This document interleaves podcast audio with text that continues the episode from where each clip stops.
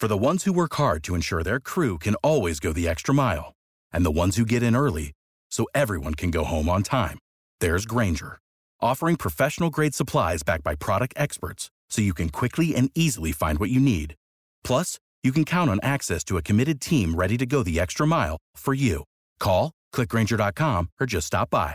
Grainger, for the ones who get it done.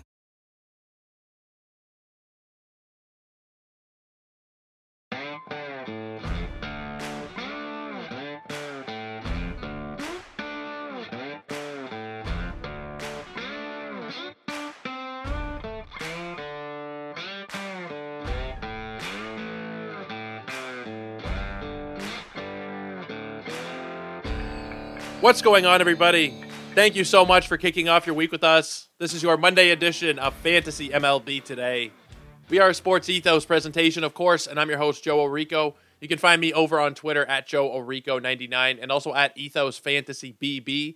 We are going to be posting so much stuff over there. It's going to make your head spin. Please go and follow for all of our different draft guide updates, different articles, podcasts, news and notes, literally any bit of baseball content we will share over there. But that feed is about to become very, very busy. We're going to have some blurbs over there this year as well, just keeping you guys caught up on some of the biggest news, the most fantasy relevant news. Uh, there's going to be a like I said, uh, just a ton of stuff over there for you guys to sink your teeth into. And our draft guide should be out somewhere in the third week of February. That is what we're aiming for. So, very excited to share that with you guys.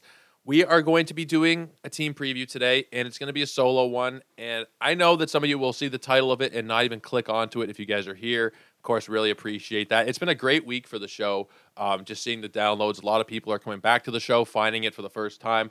Really appreciate all of you guys. Now, you might not love this topic, like I said, but we're going to be previewing the Oakland Athletics for the 2024 season. We're previewing every single team. We were going to get to it eventually, and we're going to take care of it solo. There's a few teams that I am doing solo. I did the national solo, the Rocky solo, just because I don't I don't need to put that on a guest to come over and talk about you know an hour spent on the athletics uh, take time out of their day. I can do that solo. I can take on that burden myself. Now we do have a ton of team previews this week with guests. Tomorrow i'm recording a couple of them another one on wednesday. We're taking care of the yankees the tigers and the mariners this week as well. So it's going to be a lot of team previews. Uh, from now until thursday only team previews. And then friday's episode is number 500 of the show and Eno Sarris and Nick Pollack are going to stop by. We're going to talk about big differences between our starting pitcher rankings. That will be a lot of fun, but that will be Friday. But this week is jam packed with a bunch of stuff. This will probably be the most boring show of the week, talking about the Oakland Athletics. There are still some fantasy relevant players, some guys that I think could be very interesting, but all in all, we all know the Athletics are not going to be, you know, a juggernaut real life or fantasy wise. But we're going to start getting into it right here with Ryan Noda. Ryan Noda was kind of somebody that took us by surprise a little bit last year. He wasn't an amazing asset or anything, um, but in a deeper league, and I play in a lot of deeper leagues, 15 teamers, he was somebody that was very viable and very startable. Uh, 16 homers, 63 runs, 54 ribbies. He ended up only batting 229, but from where you drafted him, especially if you were in a draft and hold last year and you took him, there were there were weeks where you were starting him pretty happily. He had a 123 WRC plus, which is for those of you who are unfamiliar, weighted runs created plus, it just gives you an idea of how good the player is overall offensively. 23% above league average. Any number, you know, in a plus stat is 100 is going to be average. 123 WRC plus is a really good number. He walked at 15.6% of the time. So if you're in an on base percentage league, Ryan Noda is a really valuable asset. He's a guy that's probably going to be able to maybe not maintain quite that same number, but you know, 13, 14% is what he's projected for and somewhere in like a 330, 340 on base percentage. That can definitely play. The average does bring you down a little bit 229 last year, projected for about 210 to 220 this year. He's a big strikeout guy. That's going to hold him back a little bit, specifically in your points leagues as well, where you do have negatives for strikeouts, which is pretty much every single points league. He is going to hold you back there a little bit. 34.3% strikeout rate is incredibly high. He struck out 170 times last year in 128 games. So I don't think that he is an amazing asset by any stretch of the imagination. He's pretty much falling in the same category this year as he did last year. Uh, as somebody that is a draft and hold type of player, he's not going to be drafted in your standard leagues. But if you're looking for a little bit of depth at the first base position, he's somebody that I think could be pretty interesting. Uh, depending on your format, could carry outfield eligibility as well. He got into right field seven times, left field twice. It was predominantly a first baseman, But if you are playing on uh, Yahoo, I believe he will have outfield eligibility as well. There are some positives, right? And I think that there will be some weeks, even in your shallower leagues, where he might be somebody to take a look at streaming if the schedule is nice, if they're playing away from home. That's something that's going to hinder kind of all the athletics players has for a long time. It's that their home ballpark is not particularly hitter friendly. But I think if it's a, a, good week, like let's say they're going into Colorado or to Cincinnati, something like that, and you have him on a draft and hold team, I think you can pretty confidently start Ryan Noda in a lot of situations, either at the first base spot, utility, as a corner infielder. Um, you know, a lot of people get, and I do this myself a lot of the time, where you kind of forget, like you see a guy's first base eligible, and you think, well, I'm not going to be able to put him in at first base, right? Uh, you know, I have Freddie Freeman, I have Pete Alonso, I have whoever. You know, a lot of the time we do kind of forget that we can squeeze guys in in the utility spot. Uh, it's something that I is a blind spot for me occasionally.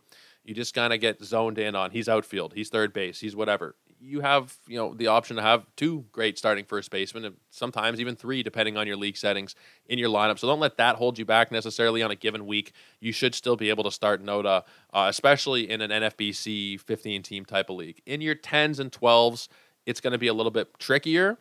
But I could definitely see him still getting like a 20 home run, five, six steal season. And in particular leagues, uh, especially the deeper ones that will be valuable. I just think uh, you know he's probably not going to be able to maintain 10 or 12 team viability in that lineup. I don't think a lot of players are, just to preface that. I don't think there's a lot of players in this lineup that we are going to be talking about from a 10 team perspective.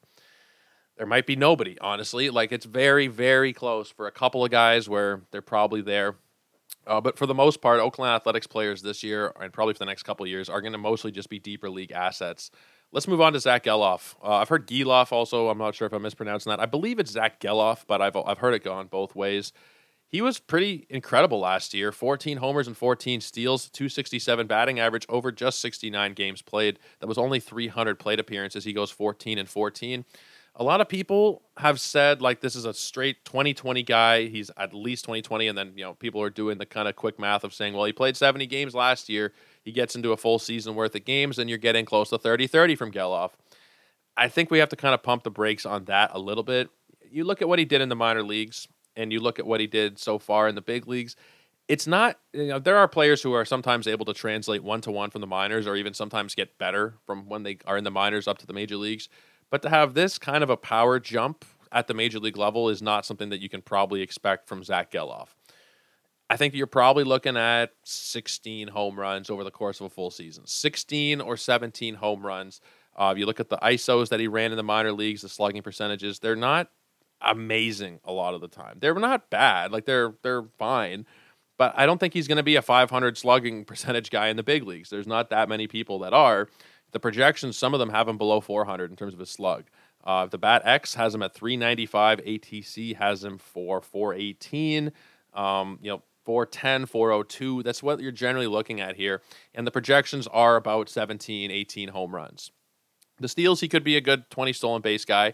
Uh, I don't really have a problem there. And I think the batting average can be fine, you know, 240 ish, something like that.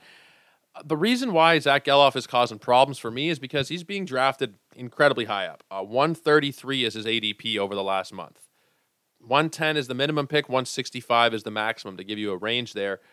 I just can't really get behind it. You know, a lot of those, and I'm using a draft champions ADP right now. I will start for those of you who are thinking, when is he going to start talking more about Yahoo and ESPN? I'm going to focus predominantly on that for most of the rest of the offseason and the regular season. That will be all we talk about. But their ADP data right now on these sites, CBS, Yahoo, it's still not really up to date yet. There haven't been enough drafts that have been done. So I'm still using the NFBC Draft Champions ADP here and Zach Gelof is being drafted in the top 140 picks, sometimes the top 130 or top 120 picks.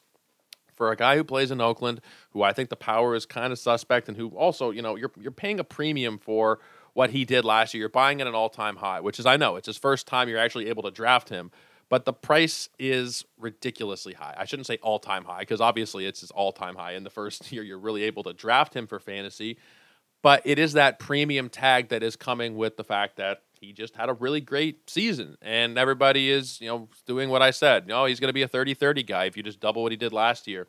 I think that he had one of those really incredibly lucky runs last season really great BABIP. He got a lot of home runs where you know a lot of people have talked about this that the power is just really not there. If you look at prospect evaluators what they say about him they don't think it's legit. The The projections don't think it's legit. It's a big ballpark to begin with.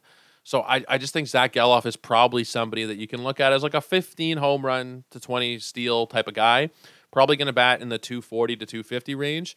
But where he is currently priced on NFBC, I think is out of hand. There's no need to be taking him that high in your standard Yahoo leagues, ESPN leagues. There's guys like this who do get pushed up because of the potential for that exponential growth. You know, you see a great rookie season. What can he do in year two? And people kind of dream on that a little bit. A lot on the NFBC, a lot everywhere, but specifically where there are contests where there's an overall component to it. People kind of dream on that. What can happen here after just this breakout year one or year two? What can happen the subsequent year? And I think we've taken it a little too far with Zach Gelof. I don't think we're going to see him break out to the degree that a lot of people do. Let's move on and talk about Brent Rooker, though, because he already pretty much did break out last year 30 home run season. And because this lineup is what it is, he only had 69 ribbies and 61 runs scored. But Brent Rooker had himself a great year in his first true run at the big leagues. He'd played 58 games in 2021. He played 16 games in 2022, but this was his first time as a regular full time player, albeit mostly as a DH, predominantly as a DH, but he's still going to carry outfield eligibility. Uh, 30 home runs, four steals, and a 246 batting average. I think that that's probably pretty close to what he is going to be. Um, you know, maybe the home runs peaked a little bit. Like you're probably, if you look at the projections, going to get like 25 to 27 with a couple of steals and maybe a 240 batting average, 230 as opposed to 246. But I think he's fine. Like where he's being drafted is after pick 300. 307 is where Brent Rooker's being taken. I, again, I don't think that there's much room for massive growth here. The runs and RBIs are going to be kind of capped, and so is the batting average. But if you're looking for a late source of power that will chip in probably a couple of steals, Brent Rooker makes a lot of sense. After pick 300, in a lot of cases, like that's you're, you do not really care so much at that point. If it's a 12 team league, pick 300, that's round 25. If it's a 15 team league, it's like round 20, 21 kind of range. It, there's not much he can really do to hurt you there. You're going to drop a lot of these players anyway, and Rooker showed us in his first full year that he's a 30 home run guy. Good walk rate as well at 9.3%. The strikeouts are a little bit much, but that's kind of you know going to be par for the course with a lot of power hitters. It doesn't make me not want to draft Brent Rooker. The price is right. You know, it's what it comes down to with most players. You know, I like Zach Gelof a lot more than I like Brent Rooker as a fantasy asset. But I'm going to be much more in on Brent Rooker this year because the price is just so much better. That's really what a lot of it comes down to. People are kind of already forgetting that he hit 30 home runs. You know, he could probably do that again. There's no reason to think that he can't. He only played 137 games. If he's able to play 145, 150, there's no reason to think he can't hit 30 home runs again. And honestly, there's not really anybody who's going to take away at bats from Brent Rooker in that outfielder from the DH spot. So, you know, 30 seems like a good number to expect. 30 home runs and four steals at pick 300. I, I think that you can get behind that a lot of the time. So I have really no problem with uh, with taking Brent Rooker. I haven't actually drafted him yet, but there's no reason to stay away from him at that price. Let's talk Seth Brown. Seth Brown is a very interesting one. A lot of formats he will carry uh, first base and outfield eligibility. He was just short on the NFBC, only getting into 17 games at first, but he is an outfielder everywhere, and then you'll get first base in a lot of places as well. I think that he is still a fine player to take kind of as a later asset. Uh, you know, 465 is the ADP. If you just need a little bit of outfield depth, again, he's a draft and hold guy. We've pretty much covered the guys out of side of one dude uh, who are going to be the shallower standard league type of guys. Seth Brown is somebody that I think could get there. He could definitely end up as a 12 team asset. We saw it in 2022. 25 homers and 11 steals. If he's able to get you those 20 homers again and get up over 10 stolen bases, a 20 and 10 guy, you can definitely have him on even the you know fairly shallow 12 team rosters. I don't see there being a lot in the way necessarily uh, for Seth Brown. I believe he's healthy. I know he's had some problems, but I believe right now, and I'm just going to double check that, that he is going to be coming into the year healthy. Um, I, I, believe he is, and if he is, um, then I don't really see much that's going to really hold him back here um, this season. Their projections are kind of low for him. They're projecting only like 118 games. And in those projections, a lot of the systems call for 20 homers and five steals, 20 homers and seven steals. Um, I think that he's actually a pretty good investment where he's going. I've drafted him a couple of times. Uh, you know, there's been you know inconsistent health over the years, but as of right now, and that's why I went back and checked because I thought he was healthy, but I just wanted to double check and make sure. There's some players that kind of give you those kind of scares, right? There's some guys where you're just, is he hurt right now? I think he's healthy right now, but you're you're never really sure. like a Jazz Chisholm type. Off the top of your head, is Jazz Chisholm healthy right now?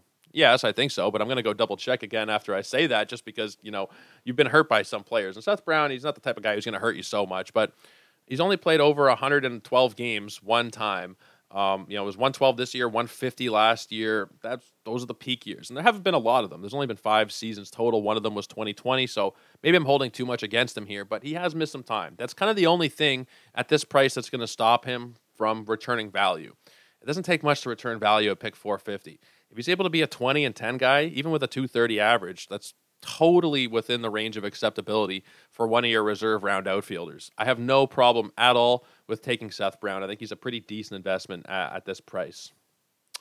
Let's talk Shea Langeliers. Shea Langeliers, I think is again he's good, but he's probably going to be hindered a lot by this ballpark to some extent. Like he's 22 home runs last year in 135 games. Without looking at the Statcast, what it would have been in this park versus that park, I feel like he's probably closer to 30 in a, in a lot of different other ballparks. We saw him hit 22 over 92 games in Double A. He had 19 over 92 games uh, in Triple A in 2022.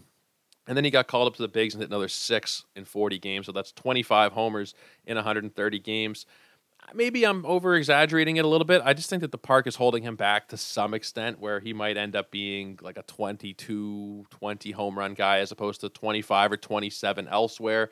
And that's kind of his big thing is power. He doesn't do anything else for you. So you kind of do need to be getting every inch out of that power. He's a 205 hitter, couple of stolen bases, but in this lineup, you're not getting a lot of runs, you're not getting a lot of ribbies. I do worry to some extent about Shea Langeliers in like a one catcher format. I don't know that I would necessarily be taking him. Um, 245 is the ADP for him right now. I'm just going to see where he is going amongst all catchers. He is currently at this point the 19th catcher. So most one catcher leagues, I guess you aren't really having to make that decision anyway. I don't think he's there. I think that he is definitely more of a two catcher guy. Like even if you're in a 15 team one catcher league, or even potentially 20 team one catcher league, I just don't think he does a hell of a lot for you. You can find this profile all over the place for catchers. Low batting average, 20 home runs. A lot of them are in better ballparks with better teams around them as well. There's nothing really against him. Again, it's just more the circumstances than it is the actual player. I can wait, and you know, based on, on what the early ADP is telling us, you can wait a couple rounds or even just one round and take Danny Jansen. You can take Ryan Jeffers, Alejandro Kirk, Elias Diaz, Austin Wells, Jake Rogers, Connor Wong. I think I prefer every single one of those players to Shea Langeliers. And again, it's not so much a knock on him as it is on his environment, the surroundings there that are going to stop him from being that uh, that valuable for fantasy. He's fine, I guess, like in a two catcher league. And yeah, he's of course going to be viable because there's just not that many options. But in your one catcher formats, I'd be staying away from Shea Langeliers. I just don't really see there being that much value there for a guy who is going to be an active drain on the batting average, not giving you much in terms of the counting stats and the home runs. In that ballpark, like it could be 16 home runs, it could be 21, but it's not going to be like 30, which you're kind of hoping for for a guy who is essentially a one category dude for you. So I'm kind of out on Shea Langeliers at this point. Let's talk about JJ Bleday. I've been a JJ Bleday guy for a long time. I loved watching him in college. I'm not a big prospect college guy, but I did watch him at Vanderbilt, and you know the Vanderbilt background is obviously very intriguing. What we saw in the minor leagues early on has not been amazing so far, but he started to kind of figure it out a little bit last year, at least from a fantasy point of view. From a real life point of view, it was not amazing. He's not a great defensive player. Like he was still a .1 WAR in 82 games. It wasn't great, but he gave you 10 homers and five steals. He's projected this year over 118 games to give you about 15 homers and five, six steals with a, probably a 215, 220 batting average. It's not good. It's not great at all. But he's being drafted at pick 600. And I think just given the pedigree, given the fact that he's still a young guy who they may just say, okay, you know what, you can finally get a full – season worth of playing time here. He played 65 games in 22, played 82 games this past year. If he's able to play 120, 130 games, I could see JJ Bleday giving you 20 and 10. Like we talked about before with Seth Brown, if you're giving me 20 and 10, then I think you're a viable fantasy uh, asset, especially in 15 team leagues. Is he going to be a 10 team or a 12 team guy if he's going 20 and 10 with a, you know, if he bats 195 again? Then no, probably not. But I think in 12 team leagues, he could be a sneaky guy. Not that I'd be drafting him, but somebody to keep an eye on for sure. If he is getting regular playing time, if he's not, I think they're probably going to platoon him, but if he does start to get regular playing time and he's playing five, six days a week at least, I think that he's going to be a valuable 15 team asset. I know that's not appealing to the majority of you guys because most of you are probably playing in 12 team leagues. But even there, I think that you know there is a pathway for JJ Bleday to be a viable player in 12 teamers. Do I think it's going to be he's going to be a top 100 guy who breaks out this year massively? No. But I think there is like I said a potential 2010 there and if he's able to hit 220, you know, it's not amazing, but if he's giving you 20 and 10, then you can kind of live with that. If it's below 200 and it's like 17 and 6, like no, that's not really going to cut it, but I think that there's a fine line there where he could potentially be a really valuable asset this year. Not somebody that you're drafting in your shallow leagues, but somebody to keep an eye on. Keep him on the watch list for sure. Let's talk Esteury Ruiz, who is the most expensive uh, Oakland A in early drafts, edging out his teammate Zach Gelof by about seven picks over the last month. Ruiz's big appeal is obviously the speed. He stole 67 bases last year in 132 games. He is an absolute rabbit. He got caught 13 times, so he's not like the most efficient, still pretty efficient. He's like an 83% base stealer, which is pretty good. Um, I mean, it's, it's very good. It's just, um, you know, you, don't like to see him losing out on 13 potential opportunities there. But, I mean, when you're playing for Oakland, you kind of have to man- manufacture runs. They know they're going to stink one way or the other, but in order for you to actually, you know, get around the base paths, you kind of got to manufacture that yourself. These guys are not going to be hitting balls in the gap consistently and having 9, 10 run innings. And a guy like Ruiz is a good guy to kind of facilitate things, being able to steal a lot of bases. The problem with him is that he's not a guy who's going to get on base a lot. In fact, his on base percentage last year was dreadful 309. He has a 4% walk rate. So that's going to keep him closer to the bottom of the order. And it is going to limit the potential steals he's going to get in that lineup. Whether we like it or not, a guy batting seventh is just not going to steal as many bases as a guy who's batting at the top of the order. Last year, he was at the top of the order for a good majority of the year. 81 games he spent at the top of the order.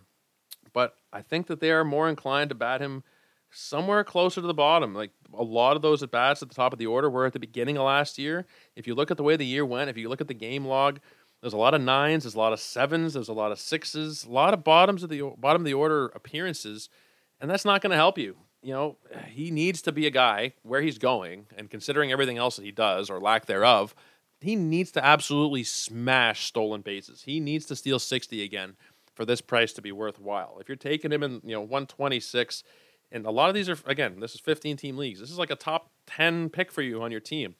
He better be stealing 60 bases. He better get that batting average up. He better hit a few more homers. Like there's a lot more he has to do in order to, to, to meet that number for me. Now, if he was just able to steal 70 bases again, yeah, he probably gets there, but is that really sustainable? Are they going to let him steal that many bases again? I, am of the opinion, and I've said this a few times over the course of the offseason, that generally we are going to see the success rate of stolen bases go down next year. I think that teams are going to not allow it to happen as much as they did this past year. Uh, I've heard Scott White say it recently. This was the most prolific stolen base season going back to the late 1980s. I think the teams are going to adjust over the course of the offseason, see what they did wrong, see how they can kind of limit that, whatever it is and these massive numbers, Acuna hitting 70, Ruiz 67, even the guys who hit 50, you know, the Carrolls and the Bobby Witts of the world, they're probably going to lose a few. And a guy like Ruiz, I think, stands to go from 67, even if it's down to 55. That's a massive drop in his value. He had five home runs last year. He drove in 47 runs. He scored 47 runs in 132 games. There's nothing there other than the steals. So if the steals are not operating at the peak of their powers, which they're not going to be from the six or seven hole of the order, then I think there's a lot to worry about with taking Esteury Ruiz in your first eight to 10 picks. I just don't think there's really any way that he returns that value. The only way I can understand it is from a specific team build perspective. If you have taken Yordan Alvarez and Pete Alonso and Bo Bichette and a bunch of guys who are going to steal like zero to five bases, and you're thinking, holy shit, I have nobody who is going to be able to steal. I need to make up for that. I'm going to take Esteury Ruiz here. Then I can understand it. Then I can understand paying the premium for even 50 stolen bases. Because again, even 50 stolen bases is elite. But does it necessarily equate to eighth round value in a lot of cases? Specific team builds, I could see it. But for the most part, nine times out of 10, or maybe eight times out of 10, you're going to probably want to be fading that because it's just not a sustainable profile to return fantasy value in this lineup. I mean, there's just so much there, right? But I think Esteury Ruiz, there's just not a lot going on for him. There's not enough going on for him that I could justify this type of draft pick. Those are the fantasy viable guys in the order. Those are the guys that I think, in some fashion or another, could have some viability. Abraham Toro is projected to be the third baseman. He's projected to give you nine homers and four steals. There's just not a lot there. Darell Hernaiz, who I, I swear to God, I don't know who this guy is. He's never played in the big leagues before. He's minor league guy only throughout Baltimore system and Oakland system. He's still very young, and he's had pretty good minor league numbers. He's projected um, to be in the opening day starting lineup. He's projected to be the opening day shortstop. I think most people, if I put a poll out right now on Twitter, would have no idea who this guy is. Decent minor league numbers. Projections are fine. They're nothing to write home about, though. Five homers, eight steals, 245 average, well below average WRC plus numbers. That's kind of it for the lineup. From Noda down to Esteury Ruiz, that's kind of what you're looking at. And of course, you know, if the starters aren't going to have that much value, we don't need to go over the bench situation here. We can start to talk about the pitching situation, which is not the rosiest, especially when it looks like JP Sears might get the ball on opening day. Let's start with him. There were times last year actually quite a few times where I really liked JP Sears and I was starting him in my 15 teamers. I had him on a couple of draft and hold teams, and despite the fact that he lost 14 games, ended up with a 4.54 ERA. There were stretches where he was really, really good. In the month of July, he had a 3.07 ERA. To end the year, September, October, it was 3.41, and I skipped over the month of May where he had a 2.94 ERA. Now, in the month of August, it was 8.25. Month of April, it was 6.23. June, it was 4.55 was very hot and cold with him, but there were certainly times where JP Sears was a viable asset. Do I think it's going to continue? Well, I'll kind of preface this by saying I don't think that there's going to be a hell of a lot of value in, or there's not going to be a hell of a lot of fantasy production of the highest level in the Oakland in the Oakland Athletics rotation. There's not going to be a surprise top 10 pitcher. There's not going to be just some massive shock 200 strikeouts. It's not going to happen. But I think there's actually some pretty decent values based on what we were talking about earlier, which is draft price. JP Sears goes at pick 387. If you just look at the basic projections, a lot of them are calling for like a 4.2 to 4.3 ERA. The bat is higher than the other projection systems, but generally speaking, you're getting about a 4.2, 4.3 ERA projection with uh, about a 15% strikeout minus walk rate. It's not amazing but if he's able to give you a 4.3 ERA with what he's projected at about a 1.25 whip, at that draft price at 387, again, this is draft and hold depth territory. This is where you are simply looking for somebody who is going to have a role, who is going to be able to not kill you, not somebody who's going to just have a role like a Jordan Lyles type and just kill you every week.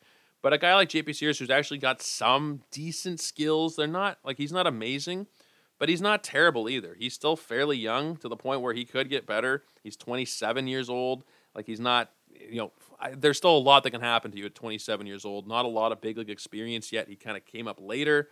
I think that he could potentially take a bit of a step forward this year and maybe have a sub 4 ERA. Again, he's not somebody I'm taking in shallow leagues, but it wouldn't at all surprise me to see him be a top 75 pitcher. You know, if he ends up in that kind of range, that's the upside we're dealing with here. There's not a lot to work with in Oakland. But if he's a top 75 pitcher, I wouldn't be terribly shocked by it. He's got decent control. The strikeouts could use a bit of work at 22%, but you can kind of live with it. He's going to kill you in wins. Like the win, and that's going to be a common theme here. They're not going to get a lot of wins even though he was pretty solid at points last year, started 32 times. He won 5 games. Something you got to consider. I mean, wins are also very random, but he's not going to give you a lot of wins. Like he like let's be honest. Maybe he gives you 10 or 11 if he gets lucky, but it's not something that you can really expect. The projections have him from anywhere from 7 to 9. Again, if he gets to 10, that'd be a great thing.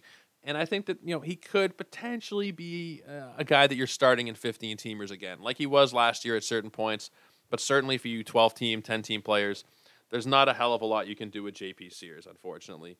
Uh, he's just not going to be somebody that's going to be able to cut it for the ones who work hard to ensure their crew can always go the extra mile, and the ones who get in early so everyone can go home on time, there's Grainger, offering professional grade supplies backed by product experts so you can quickly and easily find what you need.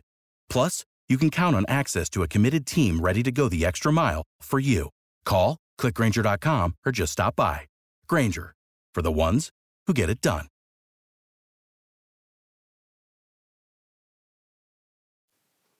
Let's talk Paul Blackburn. Paul Blackburn is not that exciting. Like, there's not a hell of a lot there. The strikeouts last year were pretty solid. He's been a guy for his career who is always under 20%. Got it up to 22.4. The walks also did go up a little bit. Now, control had been not something we'd had to worry about with him. Between 5 and 7% on the walk rates usually. Last year was at 9.3%. The opposing batting average was 280 and his whip was 154. It was a bad year. Now, he did also have an incredibly high BABIP of 350, but I don't really think that really matters so much. I don't think we're coming from a position of a lot of, like a ton of skill. I think he's okay, but we're not talking about a guy who has great stuff. We're not talking about a, a lot of swing and miss in the profile.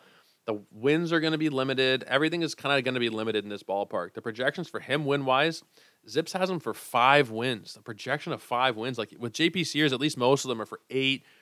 With Blackburn, it's five, and maybe he does end up seven or eight, but there's not a lot of wiggle room there uh, for value. The whips are always bad. The ERAs, like best case scenario, is probably 4.3, 4.2 if it's like a perfect world for Paul Blackburn. Again, he's just not somebody I think you can really have that much interest in if it's a draft and hold, pick 555. I, I, am gonna say like sure if you want, but I feel like there's better options. You know, there are gonna be better options available than Paul Blackburn. We don't need to spend so much time on him. The next two guys we have talked about recently because they were in the news recently um, because of recently joining the A's. Alex Wood, he was acquired, or not acquired. The other guy was acquired. Alex Wood actually went there willingly. He acqu- uh, he agreed to a contract of one year, eight and a half million dollars for this year. I think if they use him as a starter, which they will, um, then we're fine. You know, he was used out of the pen 17 times last year, which is not conducive to success for Alex Wood. He is a starting pitcher, and it he he sucked. Like he had a terrible season. It was bad on the surface at a 4 4 433 ERA, and the supporting metrics were even worse. So there's not a lot there in terms of what he did as a reliever. You get him back in the starting rotation, and I feel like we'll see more of the typical Alex Wood, which is like a league average type of pitcher Again, wins are not going to be great, but he can give you decent strikeouts. He's been a 23, 25% guy a lot of his career. I think he can give you like 21 or 22% at least. At that point, I think you're you're doing all right. Like if he's able to give you a 20 20% strikeout rate with a 7% walk rate, that's probably going to be able to cut it for Alex Wood. You're not paying up for him. 638 is the price. You don't need miracles there. You just kind of need like uh, for that price and for what your purposes are, just a few good weeks throughout the season for that to really be worth it. And I think that we can see that. Even if it's not going to necessarily be massive volume, the last three years are 138, 130, and 97. I think Welly's out there, especially, you know, good pitcher's ballpark, which does impact all these guys. It's a good park to pitch in. I think that Alex Wood could be all right. And I think, especially at the price, I'd be willing to take a chance on him. Ross Stripling, I think, is also probably worth it at the price. I mean, it's still going to settle in a little bit here. We don't really know where they'll finish up exactly, uh, but 550 is where he is right now. We have to see, of course, because there are still drafts that are taking place. If it's a slow draft, we we don't know, um, you know, if they're finished up yet or if they haven't finished up yet. There's a lot of them haven't, and probably a lot of them were started while Stripling was being traded, and while Alex Wood before he had signed. Um, and we're kind of waiting to see that data kind of get caught up and see exactly what's going to happen. Are they going to move up drastically or not? Signing with Oakland, I can't imagine they move up too drastically, and that will make them still good values in the mid 500s and 600s. Ross Stripling as a starter, we've seen him have very successful seasons as a starter. San Francisco, I don't know what they were thinking last year, but they used both him and Sean Manaea in these weird hybrid roles that didn't work for either of them, and we saw them take steps back. Stripling still had really good control, 4.2% walk rate. Uh, you know, I think it's really just about keeping him in the rotation and getting him those regular reps as a starter, as opposed to doing this weird back and forth. I think that's going to be a key for him and Wood, and there's nobody standing in the way of either of them, so they both should be able to to pretty easily I think, beat their ADPs. Not to say they're going to be amazing values, but they should be decent enough values for you draft and hold players. Where Alex Wood and Ross Stripling should be considered, uh, you know, later in your queue. I'm not pushing them up. It's not like oh they're they've signed now we got to push them up 100 picks like you do with some players. Push them up a little bit maybe, but I think where they're going is generally where they're going to go, and you can be all right with that because there's probably a lot of good value there. Uh, Luis Medina, I don't see as somebody that you really need to take a lot in here. I mean, there's just I don't think going to be a lot in terms of strikeouts for him. The ERA is the worst projected ERA of anybody in this rotation. And if you heard the way I've just talked the last 10 minutes or so, I'm not really massive on any of these guys. Luis Medina would definitely be the bottom of my list. And again, I'm not even big on him uh, at all. So let's move into the pen. We don't need to spend any more time talking about guys that don't have any value for fantasy. Let's talk about Mason Miller. I adore Mason Miller, and there's been talk that he could potentially be the closer here in Oakland, which would make me very happy. I love Mason Miller. But we've also lost our damn minds in the fantasy community here because he is being taken a lot of the time in the top 200 picks. Over the last month, 210 ADP with a 184 minimum and a more reasonable 274 maximum. There's a few things with Mason Miller. The health is not really there, but as a reliever, you don't need it to be as much, which is which is fine. But they haven't announced that he is going to even be the full time closer yet. They said he's going to have a chance to compete for the job a chance to compete for the job is not exactly anything that's set in stone here. Maybe he ends up as the closer. Maybe he gets hurt. Maybe they try him as a starter again, which I think they'd be crazy to not try him as a starter again. Barely any experience at all in the major leagues. We're talking 33 innings last year. Even in the minor leagues, we're talking about like 30 innings, 40 innings. I don't I don't understand giving up on a guy at this age as a starter and saying, "Yep, you're 24 and you're going to be relegated to bullpen duties for the rest of your career." I just don't understand it for a guy with this kind of talent. The talent is through the roof with Mason Miller. The strikeout rates that he's shown throughout the minors are stupid. It's just a matter of getting that control down. 11.5% walk rate last year in a fairly small sample size. That's not going to cut it. He's got to get that below 10, but the strikeouts are there. The good ballpark is there like the projections are are incredible for him. Steamer hasn't projected for a, an ERA below three. The highest ERA projection is from the bat, and that's three five four. And they're all calling for above thirty percent strikeout rate. Every system except for ATC, which is kind of interesting. I don't really understand this. Every other system is calling for a sub ten percent K rate. I guess Ariel adjusted something personally with the ATC for him because it's an aggregate. So I don't know how the aggregate projection would be higher than the other ones. I don't understand that one, but pretty much every system has him projected for a sub 10 walk rate with a 30 plus percent K rate. I understand the excitement, but taking him in the top 200 uh, I don't know. Like we don't know for sure if he's even going to have this role, if he's going to keep it, uh, if he's going to be healthy. Like we, there's a lot of unknowns to be using a top 200 pick on a fairly unproven closer, potential closer for Oakland. I mean, there's just a lot of question marks there, and one of them is Lucas Erceg. I've heard a lot of people talk very highly of Lucas Erceg, and I think that there's a chance that he gets a chance. Uh, he gets a shot at closing. It might not be right out of the gate, but again, massive strikeouts. The walk rate is is horrific, but that's kind of par for the course with you know the back end of Oakland's pen. You're not going to get a lot of guys who are pinpoint accurate.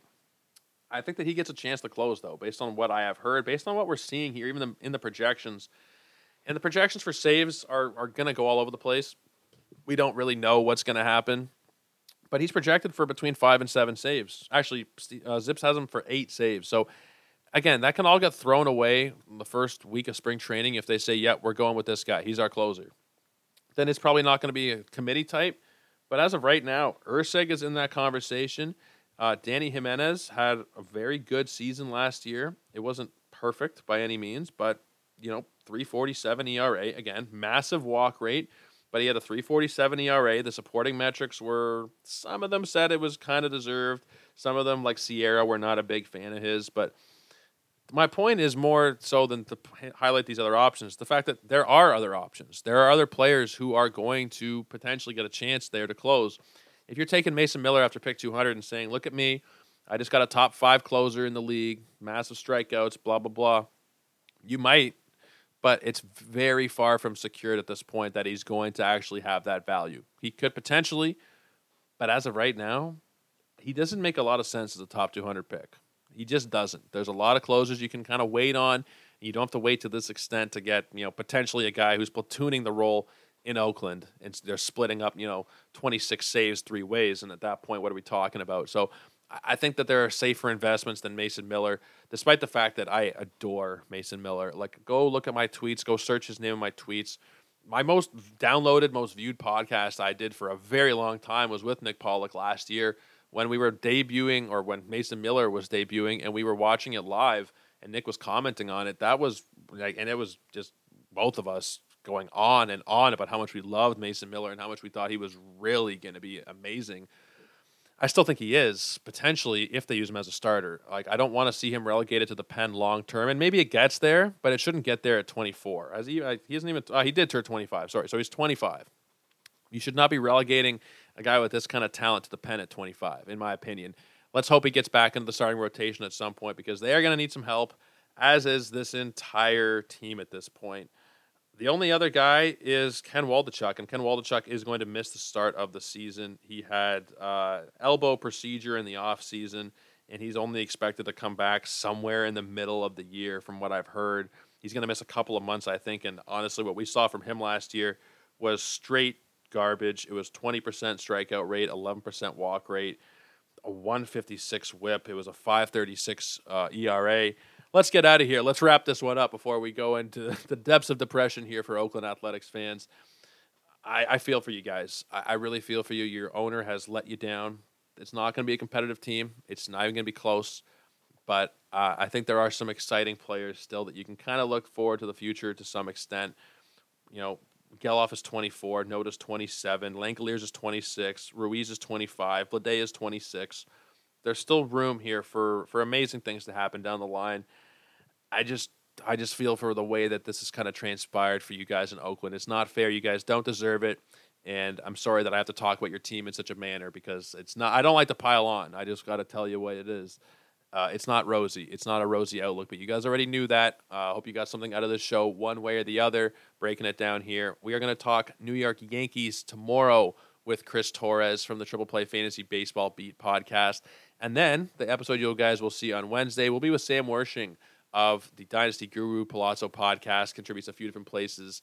And we're going to talk Seattle Mariners. The day after It'll be Michael Govier and the Detroit Tigers. And then, of course, like I said, episode 500 on Friday with Eno and Nick. If you guys got any questions about anything, go to Joe Orrico99 on Twitter. You can send me a message. The DMs are open if you want to talk about baseball, ask about the show, or whatever is going on.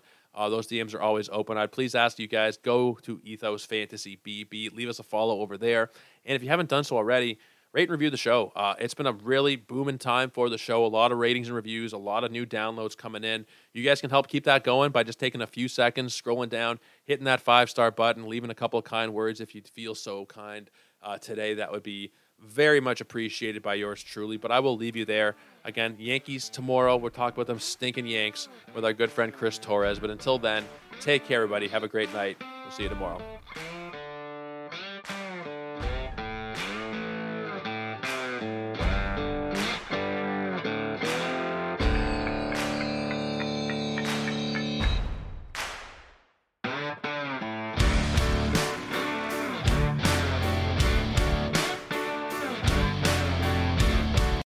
Without the ones like you, who work tirelessly to keep things running, everything would suddenly stop. Hospitals, factories, schools, and power plants, they all depend on you. No matter the weather, emergency, or time of day, you're the ones who get it done. At Grainger, we're here for you with professional grade industrial supplies. Count on real time product availability and fast delivery. Call clickgrainger.com or just stop by. Grainger for the ones who get it done.